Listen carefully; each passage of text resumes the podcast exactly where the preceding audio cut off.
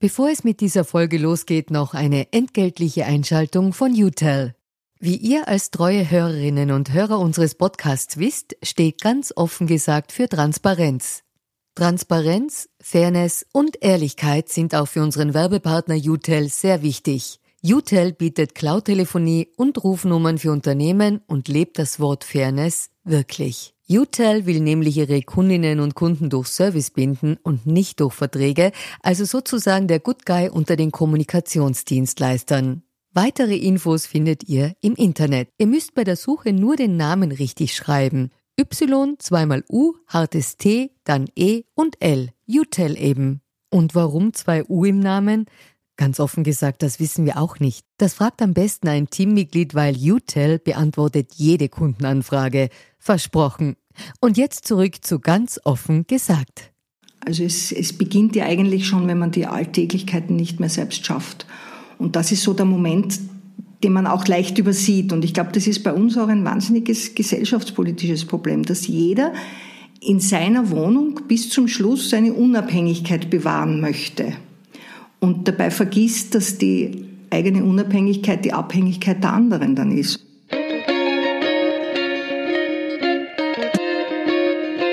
Willkommen zu einer neuen Folge von Ganz offen gesagt. Mein Name ist Julia Ortner.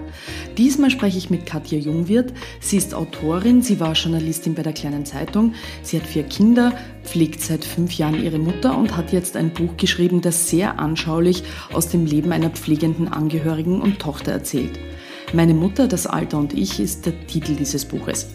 Wir sprechen heute über die Angst um ältere Menschen in Corona-Zeiten, den Blick der Jungen auf die Alten, den Alltag von pflegenden Angehörigen und die Verschiebungen in der Familienstruktur, wenn Eltern im Alter die Hilfe ihrer Kinder brauchen. Ich freue mich, dass du heute mein Gast bist, Katja. Hallo, ich freue mich auch. Danke fürs Gespräch. Super. Ja, wir sitzen heute bei dir zu Hause, sage ich, auch zur Verständlichkeit, weil wir haben auch, euer Hund ist auch dabei. Der Klacks, wenn er zwischendurch mal bellt, weiß jeder Bescheid, also der macht da nur seinen Job. Zuerst gibt es ja bei uns diese beliebte Transparenzpassage, woher wir die Gäste kennen, warum wir zum Beispiel per Du sind. Das ist bei uns recht kurz erzählt. Ich kenne dich, wir kennen uns aus dem Kollegenkreis, da sind wir einmal in einer größeren Runde gesessen, genau. Haben einen schönen Abend verbracht und haben uns da ein bisschen kennengelernt. Und als du jetzt dann dein Buch präsentiert hast, habe ich mir gedacht, das Thema Pflege, ein sehr großes gesellschaftspolitisches Thema, eben auch auf so eine persönliche Art bearbeitet und erzählt, wie du es gemacht hast. Das ist ein sehr gutes Thema für unseren Podcast. Das freut mich. Danke für das Interesse. Ich würde gerne mit dir zuerst ein bisschen in die aktuelle Situation schauen. Das Coronavirus bestimmt jetzt ja auch bei uns in Österreich immer mehr unseren Alltag. Ältere Menschen über 70 Jahren gehören neben Menschen mit Vorerkrankungen ja zu den am meisten gefährdeten Risikogruppen. In schon stark betroffenen Ländern wie Italien verzeichnet man gerade in dieser Gruppe die höchste Sterberate im Fall einer Infektion. Hast du den Eindruck, dass die Gefahr für die Älteren, den meisten Jüngeren, den Gesunden wirklich bewusst ist? Ich habe manchmal den Eindruck, dass die Argumentation Corona ist eh nur für die Alten oder für die Älteren gefährlich, das, was hat das mit mir zu tun, noch immer recht weit verbreitet ist. Also auch irgendwie ein bisschen natürlich eine menschenverachtende Argumentation. Wie siehst du das? Naja, das kann ich insofern nicht ganz zustimmen deiner Argumentation, weil wir ja innerhalb der Familie auch eine ganz interessante Sache haben. Ich bin Großmutter, das heißt, ich habe 2 Enkel, das heißt, eigentlich würde ich zum gefährdeten Personenkreis zählen, was ein bisschen komisch ist, weil ich mich eigentlich nicht so gefährdet fühle.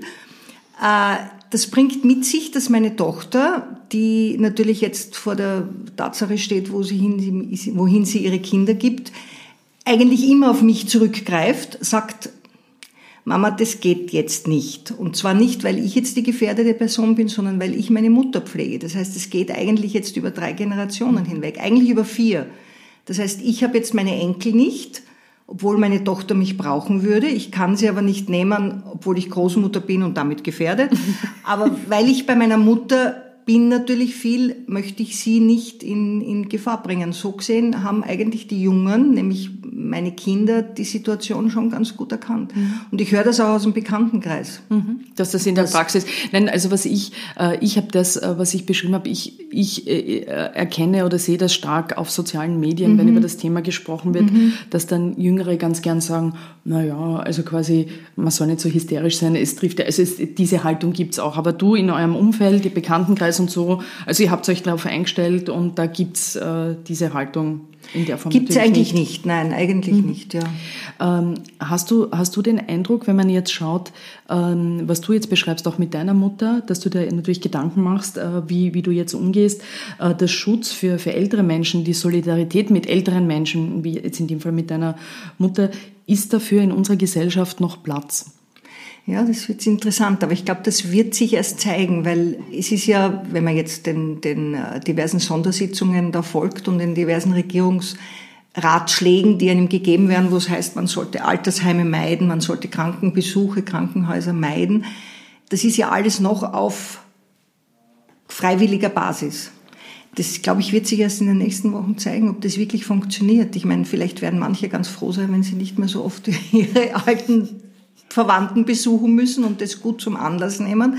Andererseits wieder kann das natürlich auch furchtbar traurig sein, wenn man dann nicht mehr seine Tante, Mutter, Großvater besuchen kann. Das, glaube ich, wird sich erst zeigen, ob diese Solidarität wirklich so greift, wie das vermittelt ist. Weil ich meine, wenn man da den Bundeskanzler Kurz in den letzten Tagen gehört hat, wo er sagt, Alte müssen geschützt werden, Junge, haltet euch fern, nicht Oma, Opa besuchen, weiß ich nicht, ob dieser offizielle Aufruf wirklich dazu führt, dass man da sein Verhalten ändert. Hat die Verbreitung des Coronavirus jetzt deinen Alltag verändert und den Umgang mit deiner Mutter? Also ich nehme an, zum Teil natürlich versucht man sich dem anzupassen. Ich bemerke ja, bei mir selber jetzt zum Beispiel, dass ich mir gerade um meine Mutti und auch andere ältere Menschen in meinem Umfeld, in meinem persönlichen Umfeld schon auch mehr Gedanken, teilweise auch Sorgen mache. Wie ist das bei dir? Das ist schwierig natürlich. Ich falle da ein bisschen hinein in diese trügerische Illusion. Ich sehe es nicht, ich rieche es nicht, ich spüre es nicht. Ich weiß nicht, wie sehr jetzt die Gefahr wirklich da ist, dass man sich öfter die Hände wascht, dass man jetzt nicht unheimlich nahen Körperkontakt mit Personen hat, die man nicht so gut kennt. Das sind normale Voraussetzungen, die man, glaube ich, ganz gut handeln kann. Bei meiner Mutter ist es insofern ganz lustig, das muss ich kurz ausholen, weil sie natürlich Angst vor der Ansteckung hat. Das heißt, die letzten Tage schon, wie noch nicht dieses große meidet alle alten Leute sozusagen heraus war, hat sie bei Besuchen nie die Hand gegeben und auch nicht geküsst. Also sie hat dann immer gesagt, nein, bitte nicht, Abstand, Abstand, ich möchte mich nicht anstecken. Und wenn ich dann vorgelesen habe, Italien, 100 Tote, 200 Tote, oh Gott, hat sie dann irgendwie so, selbstverständlich dann irgendwie so gesagt, na, die haben's schön, die haben's jetzt schon vorbei und ich muss aber weiterleben. Das hat so mit ihrer Einstellung zu tun, dass sie eigentlich so, wie sie lebt, nicht leben will. Und das ist dieser Widerspruch, wo wir natürlich dann schallend gelacht haben und gesagt haben, ja, aber einerseits hast du Angst vor Ansteckung und andererseits bist froh, du bist froh, dass die das schon vorbei haben. Also es ist wirklich ganz komisch. Sie hat natürlich Angst. Also sie wascht sich viel die Hände, sie greift auch keine Fremden mehr an, es kommt kaum mehr Besuch. Also es bin ja hauptsächlich ich und die Heimhilfen und so weiter. Und die sind ja alles geschultes Personal. Die wissen, wie man jetzt umgeht. Wie alt ist deine Mutter jetzt? Nein, 81 wird sie. 81 Jahre. Es gibt ja jetzt auch noch zum Grundsätzlichen, vielleicht mit dem Blick auf die ältere Generation, es gibt ja durchaus auch dieses Bild, die älteren Menschen, sage ich es jetzt ganz grob, fressen uns die Haare vom Kopf, die mit ihren großen Pensionen. Es gibt durchaus jüngere Menschen und Junge, die das so sehen, gerade wenn es ums Thema Pension geht, ne? Also was die noch bekommen, was wir bekommen werden, wir kennen diese Debatte. Es gab teilweise natürlich, es gibt auch immer wieder Geschichten zu diesem Thema. Es gab mal eine im Profil, ein Cover, die graue Gefahr hieß die. Also es spielt immer ein bisschen auch so ein Blick auf die Alten doch stark mit.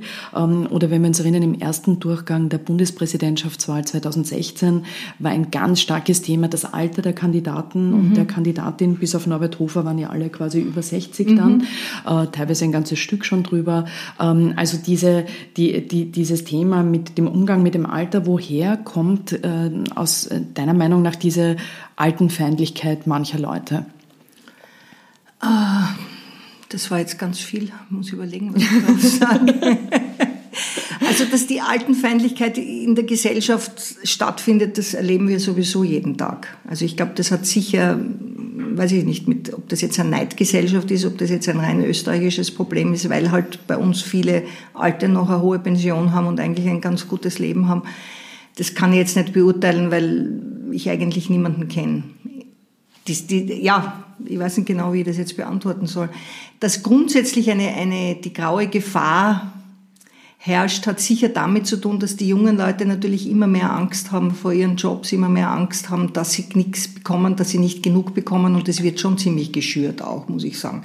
Es geht sich nicht mehr aus für eure Pensionen. Ihr werdet sicher nicht so ein Leben haben können. Also das sind diese Ängste, die man den jungen Leuten schon schürt. Mhm. Ich weiß es nicht. Ich tue mir da jetzt schwer, das zu beantworten. Nein, also es geht ja eher so um deine Einschätzung. Ich glaube auch, es hat wahrscheinlich bis zum gewissen Grad tatsächlich eben mit realen Ängsten zu tun. Aber es ist bis zum gewissen Grad natürlich auch, glaube ich, immer einfacher für seine eigenen Problemlagen woanders hinzuschauen und zu sagen, wie geht's uns und wie ist denen gegangen? Und das ist wahrscheinlich ja oft, also natürlich gibt's viele ältere Menschen, die tolle Pensionen noch haben und alte Privilegien, wenn man es so nennen will. Mhm. Aber es gibt genug ältere Menschen, die keine tolle Situation haben, wie wir auch wissen, von einer Mindestpension leben und kein so tolles Leben haben. Ja, also finde ich immer ein bisschen schwierig, wenn man merkt, dass das ausgespielt wird, wie du auch sagst. Ja. Aber ich glaube, das ist Tatsache. Die Frage ist dann halt eben auch, wie in einer Situation wie jetzt, was wir vorher gesagt haben, wie weit da so Gefühle alten Menschen gegenüber, wie weit sich das dann ausdrückt in einer Solidarität oder weniger, was wir eben auch sehen werden. Genau, das wird sich erst in den letzten Wochen zeigen. Also wie durch die Situation das vielleicht anders wird. Nicht? Genau, das kann man jetzt noch nicht sagen. Das kann man noch gar nicht so genau sagen. Bei deiner Mutter jetzt, in eurer Geschichte war es ja so, dass du auch in deinem Buch das sehr gut beschreibst. Also das Buch besteht aus sozusagen kurzen Kapiteln, wo teilweise Eindrücke, Momente eures Alltags, ihres Alltags geschildert werden. Bei deiner Mutter wurde vor 10 Jahren eine schwere Krankheit diagnostiziert, eine körperliche Erkrankung, eine schwere. Du kümmerst dich schon seit, glaube ich, 5 Jahren intensiv um sie. Wie sieht denn ihr Tagesablauf, ihre Routine, also eure gemeinsame Routine heute aus? Weil wenn man dein Buch liest, erkennt man ja, das war doch auch immer wieder ein Ringen zwischen euch, welche Hilfe, welche Unterstützung sie annehmen kann und will, was gescheit ist oder was man wieder verwirft. Das ist ja auch so ein Prozess gewesen oder ist es offensichtlich? Ja, absolut. Nein, da hast du vollkommen recht. Ich glaube, was man zuerst einmal sagen müsste, ist, wenn man immer hört, das ist ein Pflegefall oder der ist ein Pflegefall, dann denkt man immer an jemanden, der in einem Pflegebett liegt und sich nicht rühren kann und der rundum versorgt werden muss. Aber ich glaube, dass das ja alles schon viel früher stattfindet. Also es beginnt ja eigentlich schon, wenn man die Alltäglichkeiten nicht mehr selbst schafft. Und das ist so der Moment, den man auch leicht übersieht. Und ich glaube, das ist bei uns auch ein wahnsinniges gesellschaftspolitisches Problem, dass jeder in seiner Wohnung bis zum Schluss seine Unabhängigkeit bewahren möchte und dabei vergisst, dass die eigene Unabhängigkeit die Abhängigkeit der anderen dann ist. Und wenn man diesen Punkt übersieht, man nicht mehr unabhängig ist, man nicht mehr seine täglichen Sachen erledigen kann, sich nicht selbst mehr waschen kann, nicht mehr kochen kann, nicht mehr einkaufen gehen kann, dann muss dann ganz schnell entweder die Angehörigen oder der Staat einspringen. Und das ist bei uns eigentlich so. Also meine Mutter hört überhaupt nicht gern, wenn ich sage, sie ist ein Pflegefall. In dem Sinn stimmt sie auch nicht so, weil sie versucht noch jeden Tag, sie hat ein Pflegebett, aber sie versucht jeden Tag aus dem aufzustehen und ihre Dinge zu ordnen und zu erledigen. Kann es aber nicht. Das heißt, sie braucht eigentlich bei allem Hilfe. Und der Alltag sieht bei uns wirklich so aus, dass das Telefon so ein bisschen die mütterliche Nabelschnur geworden ist. Also ich rufe da meistens in der Früh an und schaue mal, wie die Nacht war und wie es geht, und komme dann Vormittag hin. Das ist irgendwie ganz simpel, man schaut halt einfach, was zu essen da ist, ich gehe dann einkaufen für sie. Sie geht seit längerer Zeit nicht mehr auf die Gasse, weil sie sich auch nicht mehr traut allein. Und dann Mittagessen wird gekocht und dann legt sie sich nieder und am Nachmittag schaut dann irgendwer anderer noch vorbei. Ich kann den Tagesablauf jetzt genau nicht schildern mehr, weil wir jetzt ein bisschen in einer Phase sind, wo sie mehr Betreuung brauchen würde als zu dem Zeitpunkt, als das Buch geschrieben wurde, weil da hat sie noch versucht, sich selbst zu versorgen, also zumindest zu kochen und am Nachmittag hat sie auch Besuch empfangen und so weiter. Das ist alles ein bisschen schwieriger geworden. Also ich bin jetzt so in einer Umbruchphase, wo ich nicht weiß, sie braucht eigentlich mehr Hilfe und mehr Unterstützung. Und da versuchen wir gerade irgendwie ein System zu finden. Was schwierig ist natürlich, weil ich bin sozusagen die Hauptbezugsperson, das damit zu tun hat, weil ich auch nicht berufstätig bin. Ich bin sozusagen seit 35 Jahren Vollzeitmutter. Eine Tatsache. Du hast 4 Kinder? Ich habe 4 Kinder, ja. Genau. Ich habe 4 Kinder. Große Familie? Ja, immer wenn ich sage, ich habe 4 Kinder, dann schimpfen meine Kinder mit mir, weil die sagen, das klingt so, als ob du 4 Kleinkinder hättest. Die sind natürlich auch schon alle... Große Kinder, also der Jüngste ist 16. Das ist schon, die Älteste ist schon weit über 30.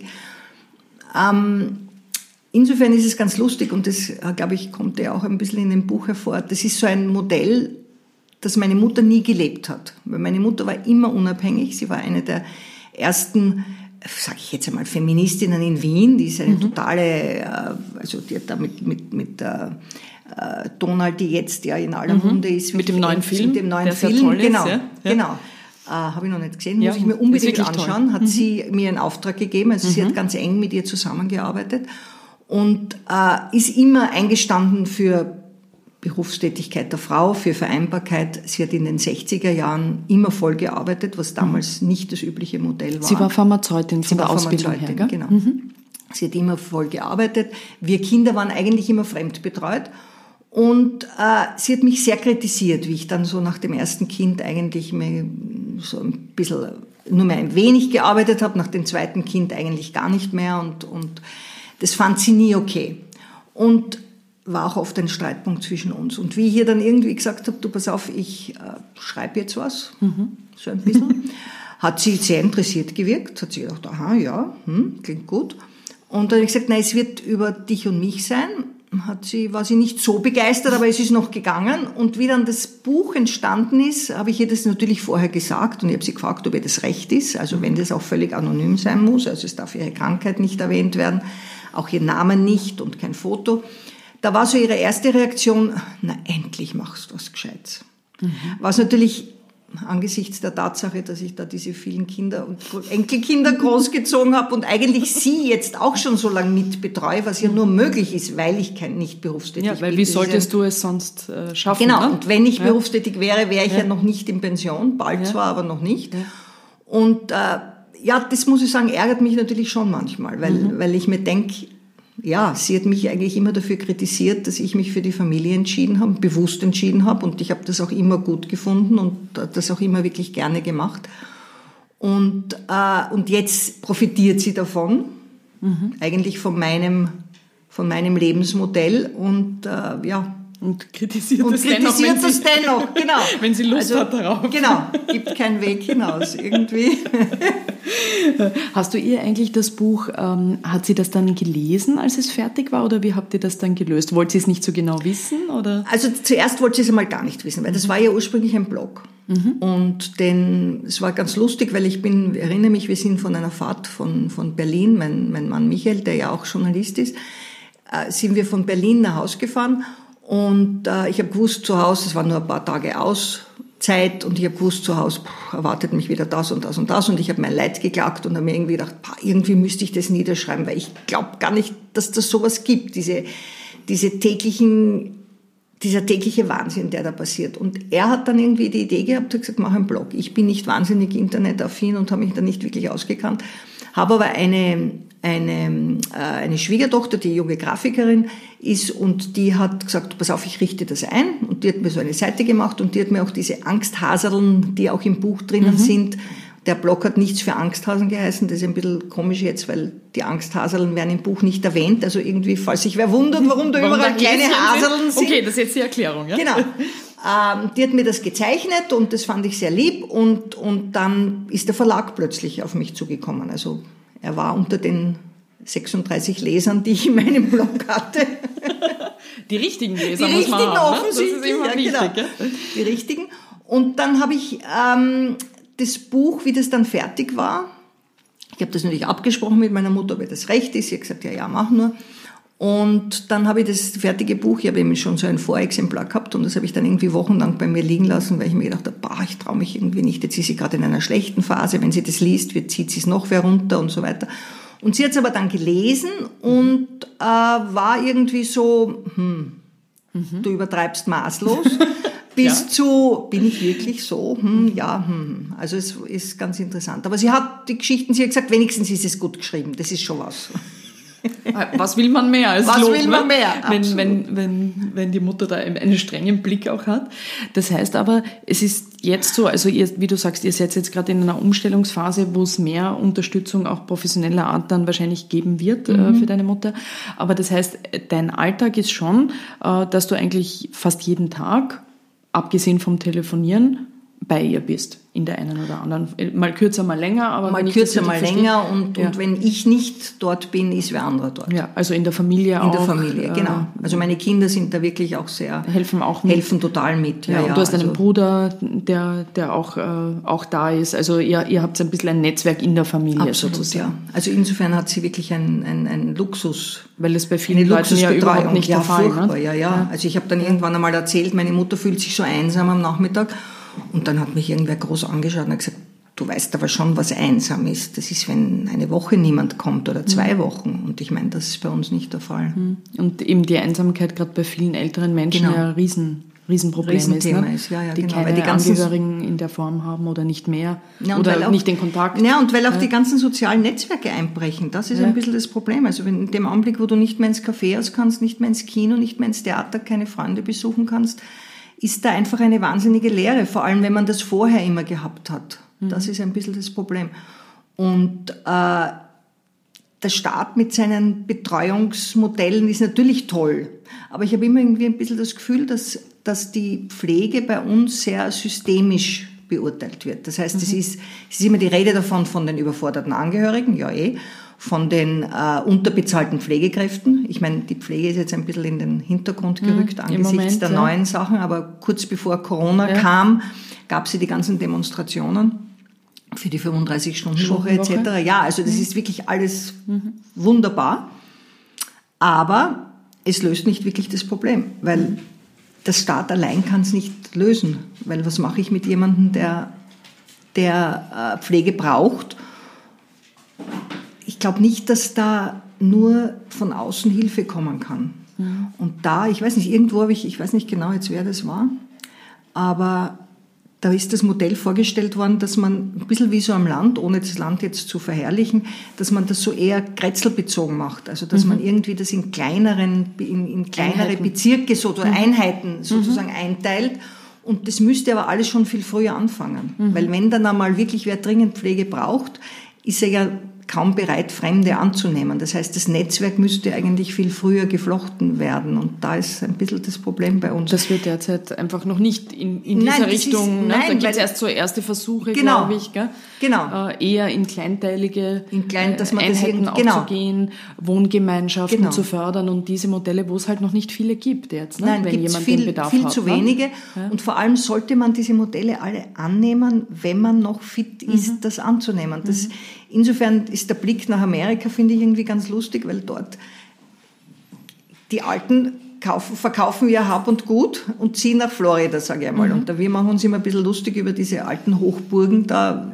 Die haben dort aber ein 3., 4., 5. Leben. Die sind fit, die spielen Golf, die haben noch ihre sozialen Kontakte, neue soziale Kontakte. Und das ist natürlich schon eine andere Lebenseinstellung als bei uns, wo jeder bis zum Schluss, bis nicht mehr geht, in seiner Wohnung bleiben will. Unbedingt in den eigenen 4 Wänden. Was man ja irgendwie natürlich verstehen kann, was aber andererseits, wie du sagst, sicher auch was Kulturelles hat. Sicher, ne? Was Kulturelles, ja, also absolut. Was sehr in dem, was man kennt, Verhaftetes und dann, und eben, ich glaube auch, so wie du sagst, das Problem ist wahrscheinlich, dass wenn man ein gewisses Alter erreicht, dass dieser Sprung immer schwieriger wird. Immer schwieriger. Und das Umgewöhnen, genau. Oder? Wenn ich dann wirklich in ein Seniorenwohnhaus oder in ein Pflegeheim wirklich muss, weil es nicht mehr anders geht, ist das noch viel schwieriger sicher, ne? Als wenn man muss sich das nur für sich selbst vorstellen. Ich meine, ich wäre jetzt bald 60, denke ich mir, okay, weiß ich nicht, vielleicht müsste ich mich umschauen, aber ich kann mir das überhaupt nicht vorstellen. Ich glaube, das ist aber noch sehr früh dafür. Ja, natürlich, aber es gibt zu überlegen. Ja, also einfach zu überlegen, ja, was die in der Zukunft interessant sein könnte. Ja, sicher, und ich kenne genug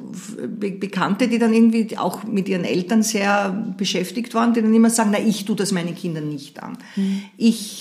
Um mich muss sich niemand kümmern. Ich melde mich dann schon dort und dort an, weil ich will nicht zur Last fallen. Und da ist immer dann die große Frage, wann fällt man zur Last? Wann bin ich Last? Das kann man, glaube ich, selber auch nicht mehr entscheiden. Und das sind so diese witzigen Schritte, die man nicht vorab setzen kann.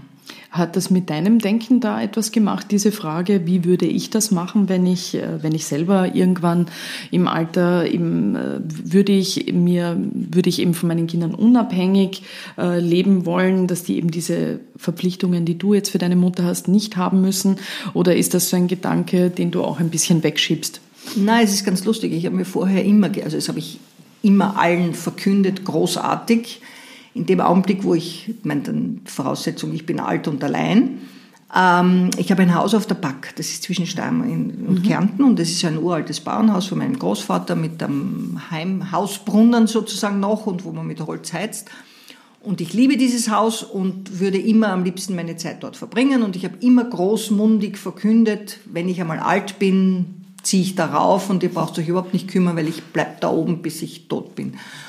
Und wenn ich das jetzt sehe mit meiner Mutter, die natürlich auch andere Vorstellungen von ihrem Alter hatte, die hat natürlich auch gedacht, mit 80 kann sie noch Museen, Kaffeehäuser und so weiter gehen. Also das weiß man ja nicht. So eine Krankheit bricht ja natürlich meistens unerwartet über einen.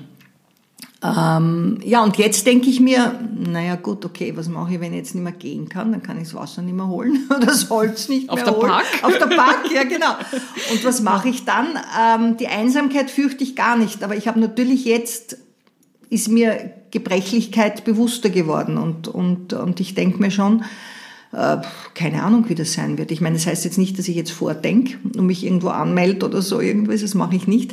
Aber ich will meinen Kindern das nicht zumuten, was meine Mutter mir zumutet, muss ich jetzt schon ganz klar sagen. Aus deiner Erfahrung? Aus meiner Erfahrung, Wenn die Menschen alt werden und sich auch wegen ihrer Krankheiten natürlich und wegen ihrer Gebrechen und der Probleme, die sie damit haben, verändern, was bleibt denn noch von unserer Mutter, von unserem Vater, von der Person, die er einmal war? Diese Veränderungen sind, finde ich ja, oder glaube ich, doch irgendwie das Schwierigste, damit auch umzugehen, oder? Ja, das sagst du jetzt wirklich sehr schön, weil das ist ein Gedanke, der mir immer wieder durchkommt.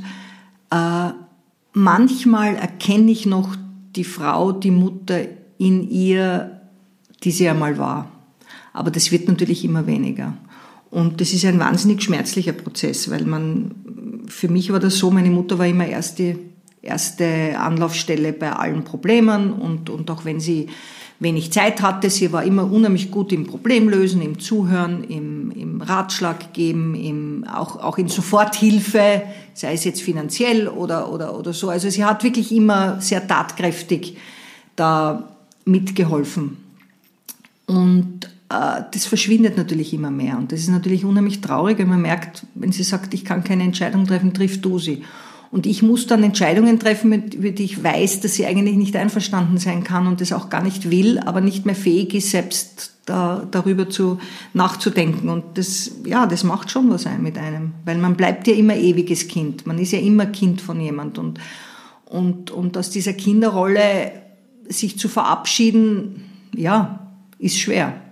Und wie du sagst, die Rolle, die man ja hat, in der Familie immer irgendwie behält, egal wie alt man ist, und die sich dann aber doch verschiebt, also dass du ja neben dem, dass du immer die Tochter bist, jetzt eben auch die Verantwortliche bist, die Entscheidungen trifft, die quasi eben sich kümmert, so wie früher die Mutter um dich.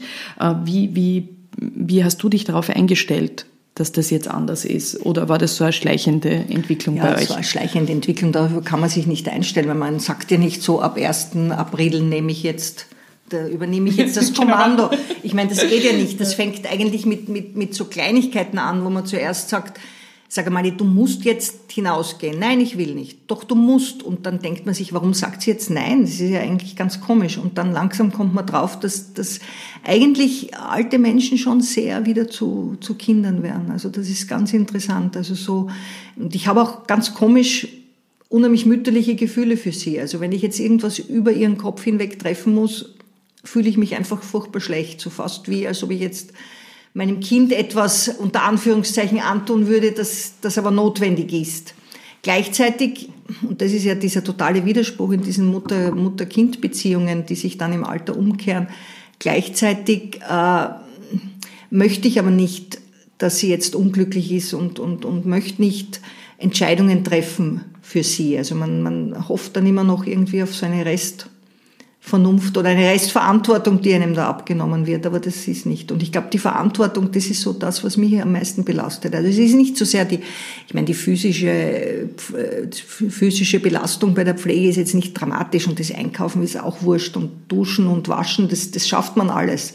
Aber ich glaube, so diese psychische Komponente, die fällt ganz stark ins Gewicht und ich glaube, dass die auch zu wenig berücksichtigt wird bei diesen ganzen Pflegedebatten. Mhm.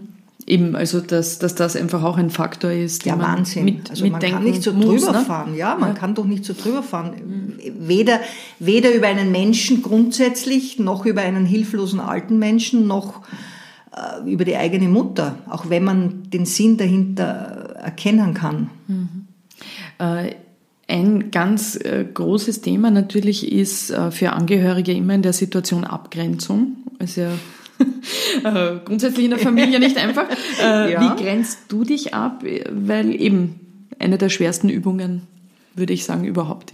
Ja, also dazu muss ich jetzt, ohne auch weiter ins Detail gehen zu können, dass nicht? Ich grundsätzlich große Probleme mit Abgrenzung habe, weil ich, erstens mal bin ich jetzt, wie gesagt, seit 35 Jahren Vollzeitmutter. Das heißt, meine 4 Kinder und auch die Enkelkinder sind sozusagen alle unter meinen Flügeln. Die sind natürlich alle selbstständig und alle toll und haben tolle Berufe und sind auch in aller Welt. Aber trotzdem ist mir wichtig, dass ich immer ein bisschen weiß, wie es ihnen geht, was los ist. Und natürlich, sie werden jetzt nicht begeistert sein, meine Kinder, aber natürlich mische ich mich ein. Das ist irgendwie klar. Also ich habe so das Gefühl, ich möchte schon immer irgendwie über alles Bescheid wissen. Das, was sie mir nicht sagen, stört mich nicht, weil das weiß ich ja nicht. Und da ist das Problem mit der Abgrenzung natürlich auch mit der Mutter, dass ich sie jetzt auch sozusagen unter meine Fittiche genommen habe und mir das schon schwer tue, weil im Alltag irgendwie dreht sich alles um sie und wenn ich nicht gerade bei ihr bin, dann denke ich über sie oder rede über sie oder überlege, was könnte man besser machen, wie geht's ihr heute, hat sie genug zu essen, das heißt, sie ist eigentlich immer präsent und ich müsste mich mehr abgrenzen, ja, das weiß ich. Ich müsste mehr Distanz halten und mich nicht so damit beschäftigen, aber das kann ich nicht. Vielleicht können es andere, ich weiß es nicht, aber diese Übung gelingt mir nicht. Ich arbeite daran, sagen wir so. Ich glaube, dass man es weiß, ist schon mal gut, oder? Ja, bei allen Dingen, aber natürlich das Umsetzen ist für uns alle das Schwierigste. Du beschreibst im Buch du beschreibst ja viele alltägliche Situationen und es gibt immer wieder Situationen, die auch ihren Witz haben, also wo es einfach auch wo man sich denkt, es ist alles nicht einfach, aber man muss es halt auch irgendwie versuchen, ein bisschen leichter zu nehmen. Und du beschreibst ja zum Beispiel auch, wie ihr einmal euch eine Grabstelle für deine Mutter angesehen habt, auch tatsächlich vor Ort auf einem Friedhof und dort aussucht und sie, deine Mutter meint danach eben so quasi irgendwie, das wäre ideale Grabstelle für sie, weil das wäre nah am Eingang und sie ist ja schlecht zu Fuß. Also musste ich wahnsinnig lachen. Wie behält man seinen Humor oder eine Leichtigkeit in schwierigen Situationen, die ihr ja auch öfter miteinander erlebt? Also im Moment habe ich sie dann nicht, natürlich die Leichtigkeit. Im Moment ist es einfach nur hammermäßig.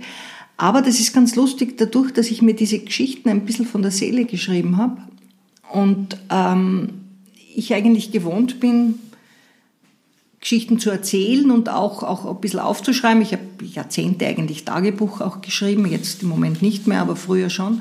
Und ich habe immer ganz gern so einen Rahmen. Und wenn man diesen ganzen Skurrilitäten, die da täglich passiert sind, so irgendwie einen Rahmen geben kann und einen Anfang und ein witziges Ende, dann ja, es ist eine runde Sache. Das habe ich eigentlich ganz genossen und wie ich das dann auch geschrieben habe und dann immer wieder so diesen Kick am Schluss hatte, hat mir das schon geholfen. Also das war dann schon den Humor in diesen Dingen zu sehen, hat viel geholfen, ja. Wo absolut. Man im Moment wahrscheinlich Moment schluckt, denkt, also im Moment denke ich mir, also ich bin dann oft heimgekommen nach diesen Sachen und denke mir, das gibt's doch nicht, bitte nicht schon wieder. Und dann bin ich hingesetzt und das schnell runtergeschrieben und dann eigentlich die Skurrilität gesehen und das ging dann. Das hat mir eigentlich sehr geholfen. Mhm. Wir haben vorhin schon kurz darüber gesprochen, du hast das auch erwähnt. Wir haben ja in Österreich eine Situation derzeit, dass etwa noch immer 80% der pflegebedürftigen Menschen zu Hause in ihren eigenen vier Wänden oder im familiären Kontext gepflegt werden. Und das sind etwa gute 10% der österreichischen Bevölkerung, die sich kümmern um ihre Angehörigen, natürlich hauptsächlich Frauen. Und wir wissen ja, dass der Bedarf sich in den nächsten Generationen verändern wird, weil die Babyboomer-Generationen und die, wo dann weniger Kinder sind, natürlich selber irgendwann in die Situation kommen, vielleicht Hilfe zu benötigen. Und du hast das eben auch schon erwähnt, also viele Frauen, die in dieser Rolle sind, die dann eben neben der eigenen Familie und den eigenen Interessen, dem eigenen Leben auch noch sozusagen einen Beruf außerhalb der Familie haben und die Pflege, das ist ja etwas, was in Wirklichkeit ja, wo man sich fragt, wie sich das überhaupt ausgehen soll, weil du ja auch erlebst, wie schwer es ist, jetzt in deiner Situation, ohne dass du quasi noch einen zusätzlichen Job hast. Wie glaubst du, oder hast du jetzt in deiner, Entschuldigung, meine Allergien, kein Corona, meine Allergien jucken gerade in der Nase, hast du irgendwie, weil du, glaube ich, erwähnt hast im Buch auch, dass du mal Selbsthilfegruppen dir auch angeschaut hast für pflegende Angehörige, hast du mal von anderen Leuten mitbekommen, von anderen Frauen, wie die umgehen, wenn sie gerade auch noch sozusagen berufstätig sind?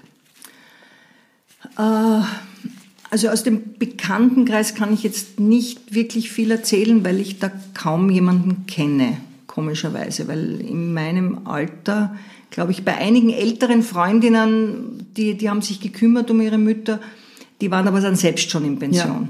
Ja. Also, und in meinem Alter gibt es eigentlich kaum jemanden.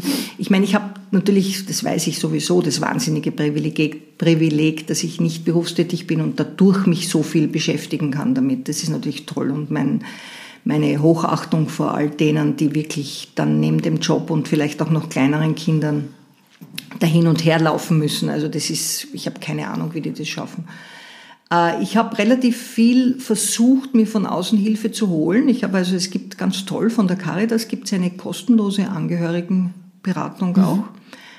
Gegen eine Spende kann man da mit einer Psychologin Gespräche führen. Das hat mir nur begrenzt geholfen, weil die mir natürlich immer nur geraten hat, sie müssen sich abgrenzen. Ja. Was Psychologinnen gerne sagen. Ja, genau. Also sie dürfen das nicht so nah heran. Keine Ahnung, pflegen sie das Kind in sich und nicht die Mutter als Kind und so. Und da bin ich, glaube ich, dreimal hingegangen und dann habe ich mir irgendwie gedacht, na, das brauche ich eigentlich nicht. Das klingt jetzt so, vielleicht ist es für wen anderen gut, für mich persönlich war es nicht. Und diese Selbsthilfegruppen habe ich auch aufgesucht. Da gibt es ja für jede einzelne spezifische Krankheit Selbsthilfegruppen, was toll ist.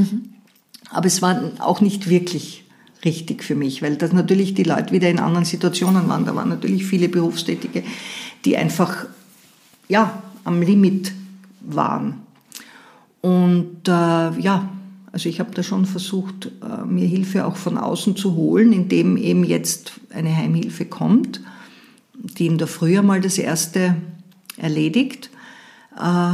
Was war jetzt die Frage eigentlich? Nein, wie das eben, ob du da im Gespräch mit anderen Frauen für dich eben, weil man sich ja fragt, wie du sagst, wie schaffen manche Frauen das neben Job und all den Dingen, ob du da, aber du hast also im eigenen Bekanntenkreis, wenn man es nicht so hat, kriegt man es nicht so mit, nein, ne? Wie das überhaupt gelingen kann. Ne? Ja, kriegt man nicht so mit und ich meine, wahrscheinlich werden sich die meisten denken, naja, bitte, was will sie, sie arbeitet eh nicht zu Hause. Also sie arbeitet eh nicht, sie ist eh zu Hause, sie wird das ja wohl packen. Was ich natürlich total verstehen kann, wenn jemand einen Fulltime-Job hat und kleine Kinder und vielleicht auch noch einen anstrengenden Mann. Ich habe das alles nicht. Keine kleinen Kinder und einen sehr lieben Mann. Das müssen wir jetzt auch sagen. Ne? Absolut. Also der auch unterstützend ist und total versteht, dass du einfach auch viel Zeit, das muss man auch Verständnis dafür haben, dass jetzt in dem Fall du natürlich auch viel Zeit dich kümmerst, nicht? Um deine Mutter. Das ist ja auch, wird ja auch Partner geben, die sich dann denken, naja. Absolut, also ich meine, ich muss das schon, weil du vorher gesagt hast, das muss man an diesem Weg auch erwähnen, er hört es zwar nicht gern, aber nein, totale Unterstützung, weil ich meine, es ist nicht selbstverständlich, dass da die Schwiegermutter sozusagen dauernd Thema ist. Also das muss ich wirklich ihm ganz hoch anrechnen, dass er da sehr verständnisvoll ist und meinen Frust auch oft aushalten muss, wenn ich dann irgendwie heimkomme nach einem anstrengenden Tag bei ihr und da alles auslasse. Das ist toll, also er macht das ganz toll. Er kann sich gut abgrenzen. Ja, nein. Also versuchen wir ein bisschen von ihm zu lernen. Das klingt auf jeden Fall bei euch nach einer guten Balance. Es ist ja für viele ältere Menschen, über das hast du vorhin auch kurz angesprochen, ist allein die Vorstellung, ich sage es jetzt unter Anführungszeichen, man sieht nicht, ins Heim zu gehen oder gehen zu müssen, ist ja ganz eine schlimme Vorstellung, nicht mehr im eigenen Zuhause zu sein, ganz großes Problem. Warum war das eigentlich jetzt, du beschreibst auch teilweise die Diskussion und Überlegung im Buch zwischen deiner Mutter und euch, wie das Thema wäre, wenn sie sozusagen in eine betreute Wohnform ziehen würde. Warum war das eigentlich zumindest bisher der Punkt, dass ihr oder dass quasi sie oder ihr euch nicht dafür entschieden habt, weil es ja grundsätzlich auch viele Vorteile bieten würde, wenn man sozusagen nicht mehr so fit ist, gesundheitlich? Naja, das war insofern ganz interessant, weil das wirklich die Familie zum Teil gespalten hat, also hauptsächlich meinen Bruder und mich, weil ich hätte das als Vorteil gesehen, weil ich mir einige Heime angeschaut habe. Ich meine, natürlich gibt es super tolle Heime, die so kostspielig sind, dass sie vielleicht ein halbes Jahr darin wohnen würde können und dann wäre alles aufgebraucht. Das gibt es schon. Also es gibt ganz tolle, exquisite Heime. Also es gibt ja sozusagen, muss man, wenn Leute sich nicht so auskennen, also es gibt ja einerseits sozusagen im privatwirtschaftlichen Bereich, dass man sozusagen das selbst voll finanziert. Genau. Und es gibt eben auch sehr viele Einrichtungen, die Stadt Wien und von Hilfsorganisationen wie Caritas etc. getragen werden. Und die sind wirklich schön. Also wir haben ich wohne da gleich in der Nähe des Augartens, da gibt es ein wunderschönes, großes Heim. Das habe ich mir allein angeschaut und habe auch mit ihr angeschaut. Gibt es kleine Wohneinheiten und nette Leute. Also ich bin dann immer schon im Vorfeld mit dem Hund da immer dort vorbeispaziert und habe dann immer die Leute, die ich draußen sitzen gesehen habe mit dem Rollatoren und dem Rollstuhl, dann immer gesagt, na, wie gefällt es euch da? Und alle immer, ja, super, schön ist es und so. Also das hat mir ganz gut gefallen und das ist lustig, dass das innerhalb der Familie dann so eine wahnsinnige Diskussion war, weil wo ich Kartentische und Gesellschaft und einfach eine nette Umgebung gesehen habe, hat mein Bruder nur, muss ich jetzt krass sagen, volle Windel, Eimer und Rollstühle und Katastrophe und Endstation gesehen. Und meine Mutter hat natürlich das genommen, was sie für sich auch nicht wollte, nämlich sie wollte zu Hause bleiben. Und das war dann irgendwie so entschieden. Ich weiß nicht, also ich versuche jetzt gerade irgendwie einen Weg zu finden, um mir das Daheimsein zu ermöglichen, ohne mich jetzt da wirklich 24 Stunden lang zu verpflichten, weil am liebsten hätte sie, dass ich zu ihr ziehe. Das wäre so ihr die Optimalvorstellung. Das wäre die Optimalvorstellung. Ich habe es meinem Bruder vorgeschlagen, er hat es nicht so toll gefunden. Weil, schauen wir mal. Also ich weiß nicht, warum das Heim, unter Anführungszeichen, wenn man sagt, das ja, glaube ich, auch gar nicht mehr, das Wort. Das ist Wort eher Heim, so ein Angstbild, habe ich das Gefühl. Ist ein totales Angstbild, aber ich glaube, das stammt schon noch aus früheren Generationen und aus diesen vielen geriatrischen Anstalten, die es ja heute alle gar nicht mehr gibt. Mit diesen ganz großen Sälen, ohne Privatsphäre. Genau, und wo die Leute sozusagen, keine Ahnung, ruhig gestellt werden, medikamentös und dort dahin siechen. Ja. Das ist, glaube ich, heute gar nicht mehr. Aber überzeugen Sie ja mal jemanden. Ja.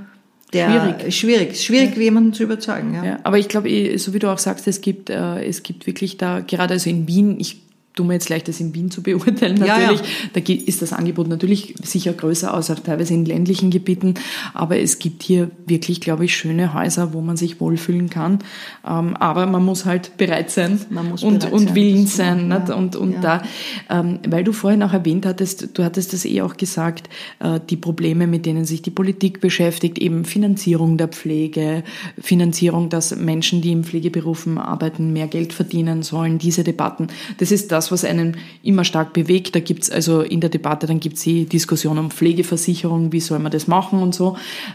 Jetzt ganz aus der Praxis betrachtet, als Angehörige, wenn du heute einen Sozialpolitiker, Sozialpolitikerin treffen würdest, was würdest du ihm oder ihr mitgeben, was deiner Mutter, was Angehörigen hilfreich sein könnte? Gibt's da praktische Dinge, wo du sagst, an die wird halt vielleicht auch noch zu wenig gedacht? Wir haben eh schon ein bisschen was erwähnt, aber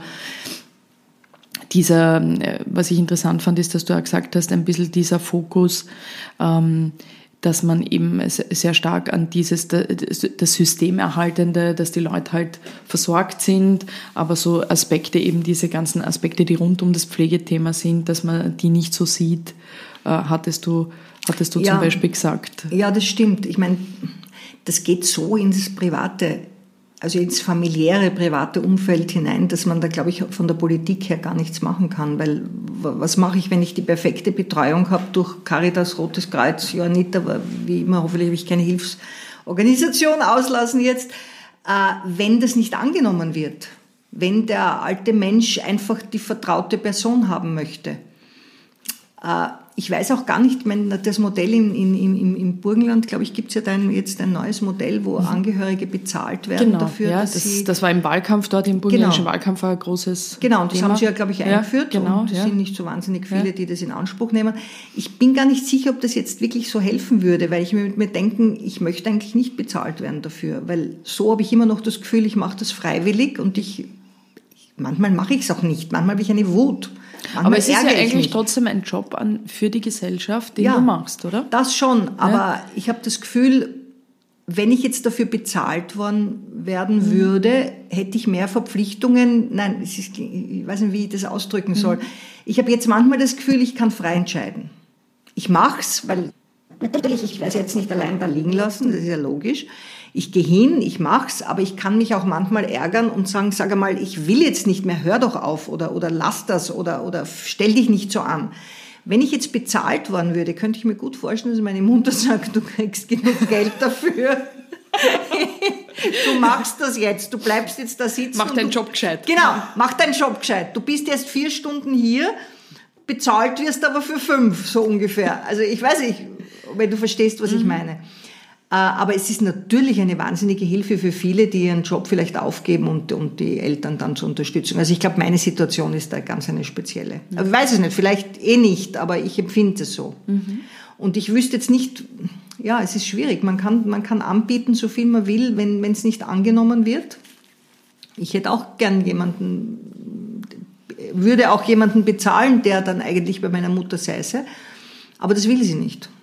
Sie will ja nicht einmal entfernt Bekannte, weil sie sagt, da fühlt sie sich nicht vertraut und ich weiß nicht, ich glaube, man müsste schon viel früher anfangen, man müsste die Menschen versuchen zu holen, wenn sie vielleicht gerade aus dem Beruf rausgeschieden sind und gerade vor der Pension stehen und ja, dann also sie versuchen irgendwie so zu erreichen, dass man innerhalb, also so, das alles so in kleinen Einheiten, wie wir vorher gesagt haben, dass das so eine, mehr oder weniger so eine Kretzelwirtschaft wird, dass man dann Kontakte schließt, dass man dann irgendwie sich aufgehoben wird in diversen, keine Ahnung, Vereinen. Ich meine, das gibt's ja auch. Es gibt ja in jedem Bezirk Pensionistenvereine.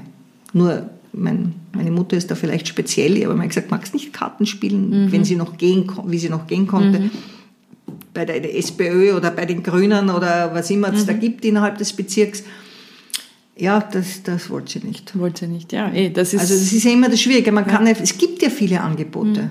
Aber das Heranführen ist vielleicht wirklich ein Gedanke, weil man von sich aus viele halt da eine Hemmschwelle haben offensichtlich, ne? Das anzunehmen.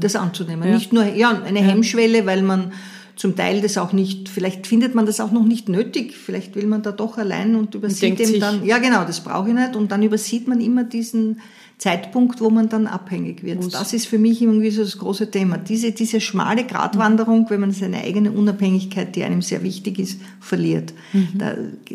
Ich wüsste nicht jetzt, wo man da ansetzt. Mhm. Geben tut's genug. Ja, es gibt wirklich wahnsinnig aber es viel. Muss eben, ich glaube auch so diese eher eine Bewusstseinsgeschichte, aber genau, um die man natürlich wahrscheinlich sich auch gesellschaftspolitisch kümmern könnte. Ne? Also das ist natürlich nicht einfach, aber das glaube ich schon, dass das eine Möglichkeit wäre, es zumindest zu versuchen in der Richtung. Ich glaube schon. Ich glaube auch, dass es sicher auch eine Generationsfrage ist. Also ich kann mir vorstellen, dass meine Kinder, die jetzt in den 30ern sind, dass die vielleicht einen anderen Zugang dazu haben, dass die sich irgendwie anders vernetzen und ja. Und dann schon in jüngeren Jahren ganz anders denken. In jüngeren Jahren schon anders denken, ja. Mhm. Das kann dann zumindest eine Perspektive sein. Wir wissen ja schon seit den 68ern, dass das Private politisch ist. Warum hast du dich denn entschlossen, also bis zu einem gewissen Grad die Geschichte deiner Mutter, eurer Beziehung, des Älterwerdens, dieses Ringen miteinander zu erzählen? Ist ja teilweise, kann ich mir vorstellen, also es ist befreiend auch, wie du gesagt hast, darüber zu schreiben und zu sprechen, aber es ist ja auch eine gewisse Überwindung, oder? Ich habe jetzt nicht so viel Überwindung gehabt, ganz ehrlich, okay, weil ich eigentlich finde, es ist anders, sagen wir es anders. Innerhalb der Familie war das auch ein großes Problem. Das ist lustig, dass du das ansprichst, weil mein Bruder war zum Beispiel überhaupt nicht einverstanden damit, dass ich dieses Buch geschrieben habe. Der war also wir haben da heftige Auseinandersetzungen gehabt, weil er gesagt hat, er hasst es, dass man private Dinge öffentlich erzählt, persönliche Sachen. Und da haben wir einen total anderen Umgang dazu. Also ich finde, dass das Probleme sind, die viele treffen, wo sich viele wiederfinden. Und mir hilft es zum Beispiel, wenn ich, keine Ahnung, jemandem was erzähle und der sagt, genau so ist mir auch gegangen. Und dann seine eigene Geschichte dazu erzählt. Das hat jetzt nichts mit Voyeurismus zu tun oder mit Schmutzwäschwaschen in der Öffentlichkeit, sondern ich finde, das ist einfach eine soziale Komponente, die mir sehr zugutekommt. Also ich habe gern soziale Kontakte, ich tausche mich auch sehr viel aus. Für meinen Bruder war das total persönlich und der hat das furchtbar gefunden. Also ich habe da zum Teil Lesungen gehabt, wo er aufgestanden ist und gegangen ist, weil er gesagt hat, er haltet das nicht aus, dass ich da erzähle, wie es meiner Mutter geht und auch seiner Mutter in dem Fall natürlich. Also so gesehen war das für mich jetzt keine Hemmschwelle, da das Private zu erzählen, weil ich finde, das ist gut. Ich finde, dass alle im gleichen Boot sitzen. Ich finde, dass jeder alte Eltern haben wird und damit zurechtkommen muss. Und wenn man dann vielleicht ein bisschen das, auch die Skurrilitäten des Alltags sieht, ja, dass man sich da vielleicht wiederfindet und das dann auch, ich meine, man soll es natürlich ernst nehmen, das hat damit nichts zu tun, aber ja, Humor hilft schon. Mhm.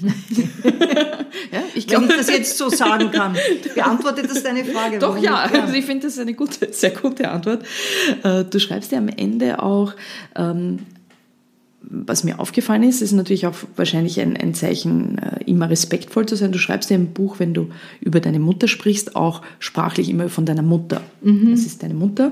Also es hat immer diesen Respekt. Es hat auch eben sozusagen in dieser Rolle, wie du gesagt hast, ne? Du bist die Tochter, sie ist die Mutter. Und das ist, du hast auch, ich finde, das ist auch sozusagen hat auch viel Beherrschung, auch wenn du erzählst, wenn es Momente gibt, wo halt Emotionen eher da sind. Und im letzten Satz deines Buches schreibst du dann, es ist meine Mama, um die ich weine. Und ich finde, das ist ein total schönes Ende, weil du dann auch Mama sagst. Ja, das stimmt. Dabei sage ich gar nicht Mama. Sagst du so im normalen Umgang? Nein, ich nenne sie beim Vornamen. Mhm. Das ist ja auch so eine alte 68er-Geschichte, dass meine Mutter, ja, ist ganz witzig, meine Mutter wollte dann irgendwann, ich habe sie, bis ich 10 war, Mama gesagt, und dann irgendwann hat sie gemeint, na, das ist jetzt nicht mehr so, ich finde das cool, wenn du mich mit dem Vornamen ansprichst. Meine Großeltern damals waren ganz entsetzt, die haben gesagt, du hast nur eine Mutter im Leben und die nennt man Mama. Und ich habe sie dann mit dem Vornamen angesprochen und mich dran gewöhnt, und jetzt, im Alter, sagt sie zu mir oft, warum kannst du mich nicht Mama nennen? Dann sage ich, ich sag seit 60 Jahren deinen Vornamen, ich kann jetzt plötzlich nicht mehr. Sagt sie, na, das ist schon traurig, weil ich würde schon ganz gern Mama genannt werden. Also es ist ganz lustig, dass sich das ihr Gefühl dann wieder umgekehrt hat. Und was den Schluss des Buches angeht, war das für mich irgendwie, ja, das habe ich irgendwie ganz selbstverständlich geschrieben. Da habe ich gar nicht, glaube ich, so, das ist wirklich aus dem Bauch oder aus dem Herz heraus gesagt. Ja, obwohl ich sie, wie gesagt, nicht Mama nenne. Na, ich finde ein sehr schönes Ende und danke, dass du dieses Buch geschrieben hast. Ich glaube, das ist für viele Leute, die das lesen werden, eine Bereicherung, denke ich. Und vielen Dank für das schöne Gespräch. Ja, danke. Ich danke dafür. Und das war's wieder von Ganz offen gesagt. Ich freue mich über euer Feedback, Kritik und wenn ihr uns abonniert und auf iTunes mit 5 Sternen bewertet.